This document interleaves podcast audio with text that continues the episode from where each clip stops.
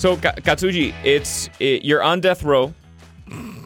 Because I know mm-hmm. at this point we're very lucky that you're not on there yet. But you're on death row. What is your last meal? Doesn't matter from where it is, what you can have. What are they going to serve I, you on I death row? know the answer. My mom's green Suizas enchiladas. What are that for the folks at home? What are Enchiladas Suiza? Suizas. Okay.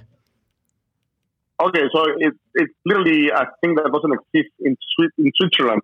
They're called green Switzerland style enchiladas, which it's completely fake.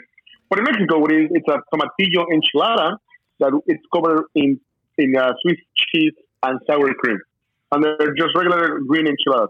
But that for me is literally my the best food I could ever have.